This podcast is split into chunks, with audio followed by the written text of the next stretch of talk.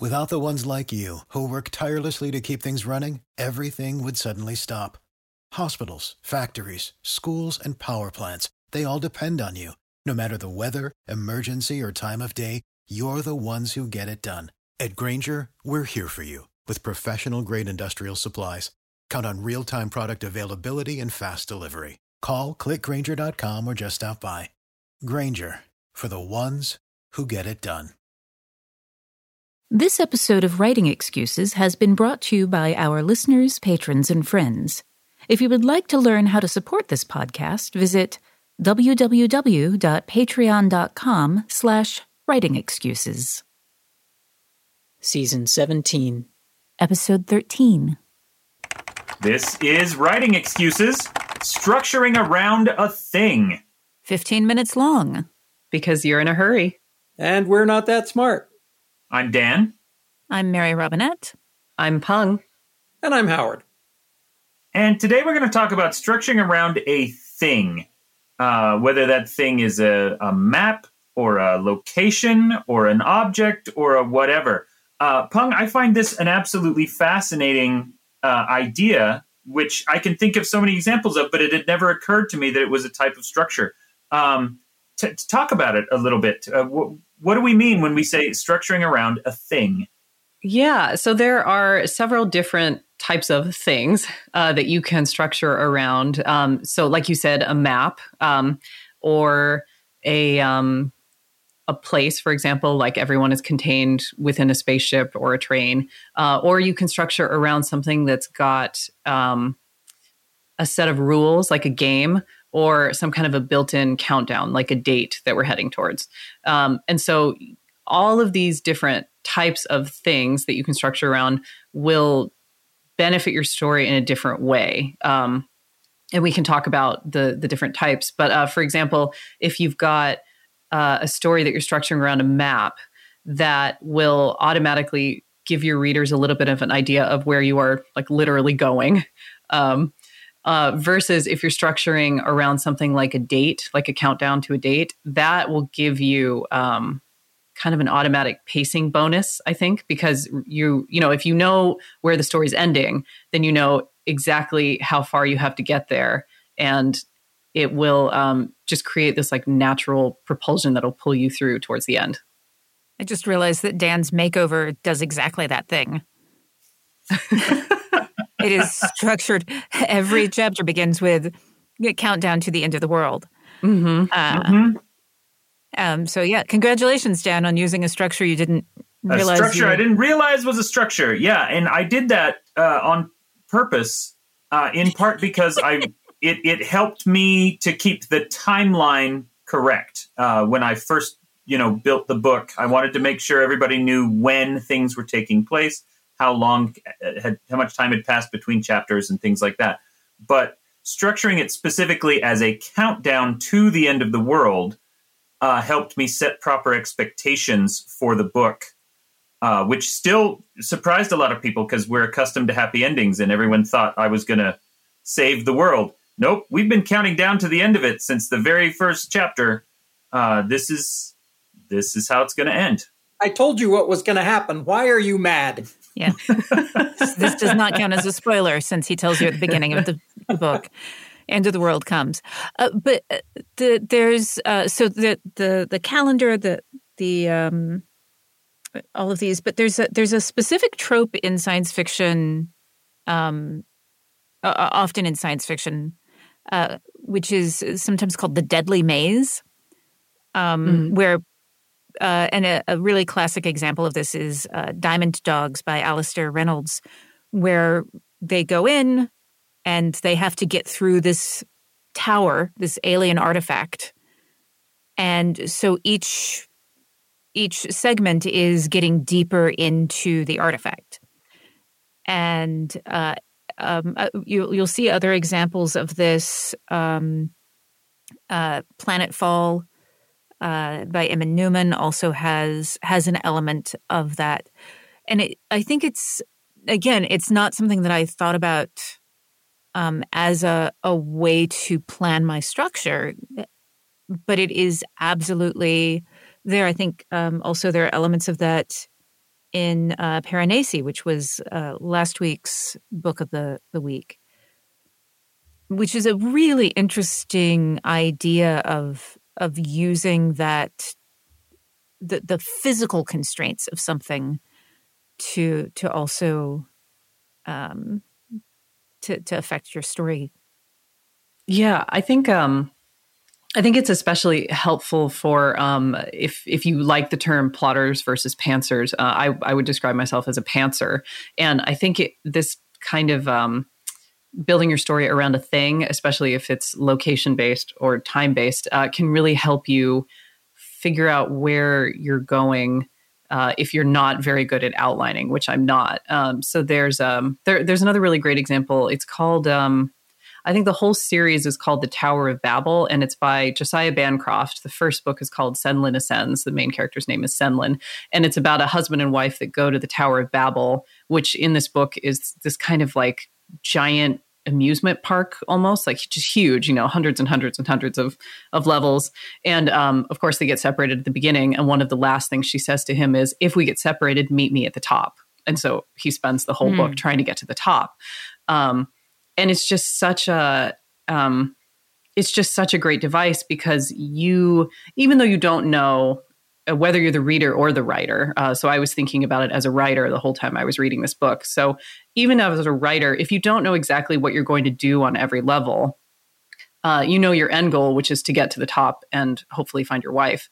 Um, but you've got it's just such a great structure because the Tower of Babel has, you know, I don't know, say a hundred floors, and um, you know you're going to go so many floors every chapter or so many floors every book i think because it's a four book series and so it just it's just such a it's like an outline uh just just gifted to you you know yeah um the the movie die hard is structured in in a similar way not that it is a quest to the top but it's so easy to to watch that movie and think you know i've written scenes that way before where i'm like okay they're in this building they cannot leave it. These that means they have these resources. They have this method of moving around.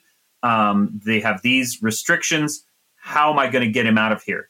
And for a writer, it really is like you said. It's like having an outline just gifted to you for free in some ways because you get to think your way through that location um, in a way that is not only uh, kind of the, re- the restrictions make it both easier and they force you to be creative and they also make it very relatable. We've all been in a building before.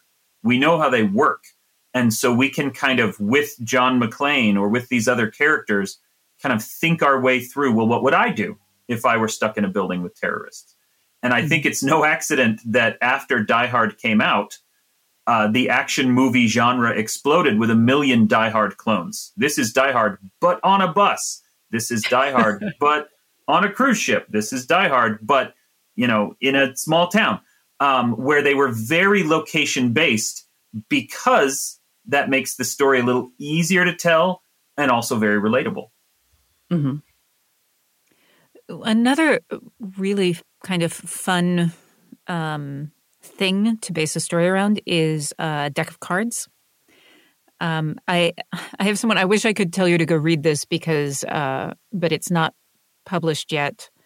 Um, but uh, one of my someone that I, another writer that I know is working on something um, where each each story is um, is actually based on a tarot deck, and oh, so cool. it's it's working. Yeah, it's working through through this tarot deck, and uh, Cecilia Tan has um, a, a spread, and we'll, we'll put the, uh, the the storyteller's tarot spread, where um, she takes a deck of tarot cards and puts down this spread um, which has the the left hand, which is the path of change, and the right hand, the way things are going.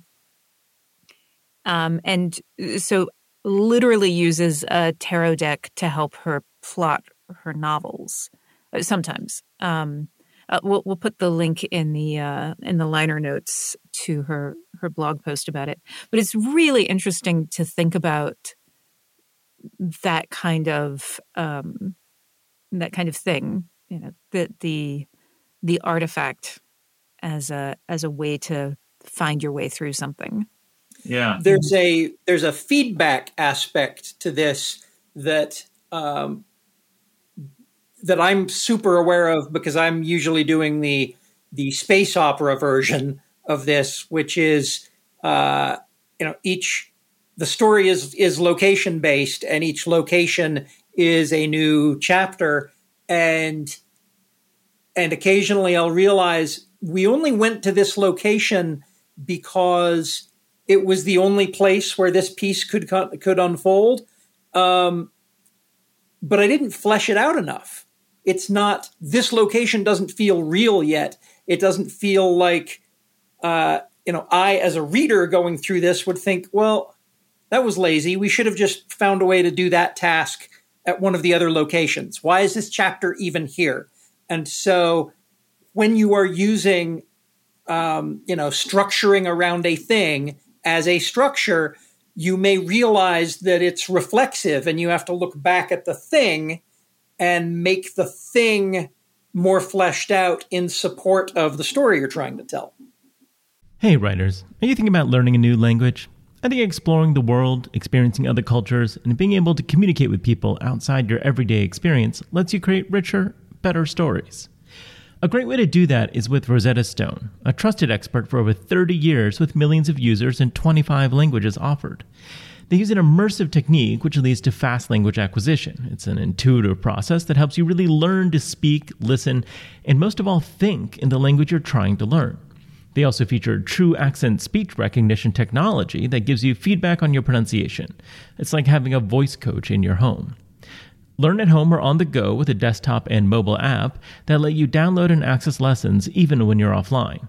And it's an amazing value. A lifetime membership gives you access to all 25 languages, including Spanish, French, Italian, German, Japanese, and, of course, Korean. Don't put off learning that language. There's no better time than right now to get started. For a very limited time, Writing Excuses listeners can get Rosetta Stone's lifetime membership for 50% off. Visit rosettastone.com slash today. That's 50% off unlimited access to 25 language courses for the rest of your life. Redeem your 50% off at rosettastone.com slash today. When you need mealtime inspiration, it's worth shopping Kroger, where you'll find over 30,000 mouthwatering choices that excite your inner foodie. And no matter what tasty choice you make, you'll enjoy our everyday low prices, plus extra ways to save, like digital coupons worth over $600 each week. You can also save up to $1 off per gallon at the pump with fuel points. More savings and more inspiring flavors make shopping Kroger worth it every time. Kroger, fresh for everyone. Fuel restrictions apply. Support for this podcast and the following message come from Corient. Corient provides wealth management services centered around you. They focus on exceeding your expectations and simplifying your life. Corient has been helping high achievers just like you enjoy their lives more fully, preserve their wealth, and provide for the people, causes, and communities they care about. As one of the largest integrated fee only registered investment advisors in the U.S., Corient has deeply experienced teams in 23 strategic locations. Corient has extensive knowledge spanning the full spectrum of planning, investing, lending, and money management disciplines. Leverage Corient's exclusive network of experts to craft custom solutions designed to help you reach your financial goals, no matter how complex they may be. Real wealth requires real solutions. For more information, connect with a wealth advisor today at corient.com. That's C O R I E N T.com. Corient.com. Let's pause here and do our book of the week. Uh, Peng, you're going to talk about the Flanders panel. Yes, uh, the Flanders panel by Arturo Perez Reverte. I think it's uh, from 1990 or something, so it's a little bit older. Uh, but it's a perfect example of building your story around a thing. And the thing in this story is a chess game. Uh, so it's about this. Uh, she's a young art historian. I think her name is Julia, and she's hired to restore this 15th century painting uh, that depicts uh, a couple of players locked in a chess game. And while she's working, she uncovers this um, kind of like hidden hidden inscription under the paint, and it says like who who killed the knight or who killed um, I think it's Who Killed the Knight. And so she realizes that um, because she starts to investigate the work more, she realizes that the chess game that's depicted in the painting isn't just a game, but it's actually a riddle, like a puzzle that was constructed to to answer that question. That somebody in this painting was murdered, and the ch- the pieces, the chess game, is the answer to who did it. Um, and then, of course, as she starts to dig, her own friends start to turn up dead one by one, and then somebody starts sending her advice for chess moves to continue the game in the uh, in the painting. And so she has to figure out how to win the game based on the moves that she already has, uh, you know, before basically before the killer gets to her. Um, and so in the book, every couple, it's usually like every chapter, every time Julia decides to make um, move, the next move, the author has included a diagram of the chessboard with the move done. And so you can follow along with the game as you read and watch how the pieces move. So it just, it's just incredibly addictive, especially if you play chess. Um, but even if you don't play chess, you have, you know, we're all vaguely familiar with, uh, you know, check and then checkmate, and then that's how the game ends. And so it's just such a great, um, you know, that Perez Reverte uses the structure of this book um, by by focusing all around this game. So you kind of know you know where you started, and then you can follow every chess move and then you know where you're going to end because you, when the game is over either she's won or not. That sounds am, so cool. Yeah. Oh, it's, so, it's yeah, such a great book. it's amazing. I'm very excited by this. It's a wonderful book. All right well let's uh here's some other examples. What uh, are some other uh, books or stories you can think of that have been structured around a thing and how has that affected the story itself? I'm actually going to jump in and, and try to do a, a practical example of how you might explore this idea because as we've been talking, um, you'll you'll note that at the beginning of this sequence, I talked about how I was struggling with the Martian contingency. So, uh, for us in real time, only about three hours or two hours have passed since I said that. Uh, but for you, it's been several weeks. Um, but as we've been talking, I'm like, ah, in the Martian contingency, one of the things that's happening is that they are building the new base on Mars. And an interesting structure that I might, that I find that, you know, that uh, hadn't occurred to me as a way to structure it is as they build each module and it unpacks because what that would allow me to do, and I'm talking my way through it, um, hopefully as a useful representative example, um, also because I'm excited. Um, but what that might allow me to do is every time they get a new module built, another set of uh, the passengers that the colonists come down to join. So it's going to be wind up being this. It would wind up being um, making it a little bit more expansive each time with a larger cast of characters.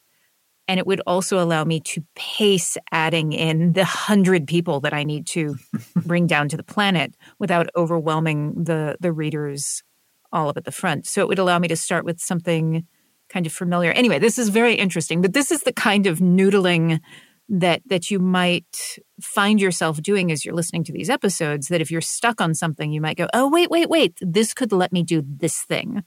What were you gonna Peng? Uh, well i just uh, i was just thinking my my greatest fear would be uh, that somebody says something brilliant during this podcast and then i just totally tune out because i'm like oh my book and then i forget to say anything oh it happens to me. Yeah i mean it would be great like i really want it to happen but also i i don't want to I, I, would so much rather have people listen to their own muse than to me. Yeah. Um, yeah what yeah. you're describing, Mary Robinette, uh, really sounds to me like um, the way that a lot of board game rules are structured, uh, hmm. where there's almost different tutorial levels. Like, here, play through this little scenario of it. Now we're going to add in this new thing, this different deck of cards, or this extra board, or this thing that will make the game more complex once you've mastered uh, these first little bits of rules and, and concepts. And so now I'm thinking about uh, how I could structure a book around a, a, board game uh, rule set or a Oh, tutorial yeah. for video game kind of thing. Mhm. Yeah. Yeah. Slowly increasing the complexity over time. I mean, that's what Jumanji is, right? Yeah. Oh yeah. Yeah, the first Jumanji movie, we know we are at the end game when someone has rolled the dice and could land right on the finish line. You know, it's Yeah. right there. It's it's a progress bar. Mm-hmm. Yeah. So And the And- recent Jumanji movies have done the same thing with a video game. They establish Yep. right up front these are the rules of the game. This is how this works. This is how your powers work. This is how many lives you have. And then uses that structure throughout once it's set the expectations to create humor, to create tension, to let us know what their end goal is. Peng, this Yeah. was a really good topic. Yeah. Yeah. I am Oh, well, delighted that we had a chance Yeah. to talk about it. I hope Yeah. our audience has had half so many epiphanies during the course of the episode as we've had. We have Howard, you have got the homework here. Tell us what we're going to do. I have got the homework, and I'm going to I'm going to open first by saying that in reading the in, in reading Peng's notes for this episode, I realized that my current work in progress has two things, two elements, which can function as structural cues, structural scaffolding for the plotting. One is a, a the chassis that an AI has just been uh, just been allowed to move into, and the other is the space station, which is an agglomeration of uh, smashed together spaceships. Um, so the architecture is very different from module to module, and, and I realized that both of these can function as as ways for me to pace and structure the story. Um, your homework is to look at your work in progress and identify a thing or things, whether it's a map or a boondoggle or a MacGuffin or whatever, a thing or things that can function as a structure to help you unfold the story. All right. You are out of excuses. Now go right. This has been Writing Excuses. Your hosts for this episode were Dan Wells, Mary Robinette Kowal, Peng Shepherd, and Howard Tayler. This episode was engineered by Marshall Carr Jr. and mastered by Alex Jackson. The liner notes and transcripts for this episode are available at writingexcuses.com. To learn more about us and to support us, visit patreon.com slash writingexcuses. Without the ones like you, who work tirelessly to keep things running, everything would suddenly stop. Hospitals, factories, schools, and power plants, they all depend on you. No matter the weather, emergency, or time of day, you're the ones who get it done. At Grainger, we're here for you with professional grade industrial supplies. Count on real time product availability and fast delivery. Call clickgranger.com or just stop by. Grainger for the ones who get it done.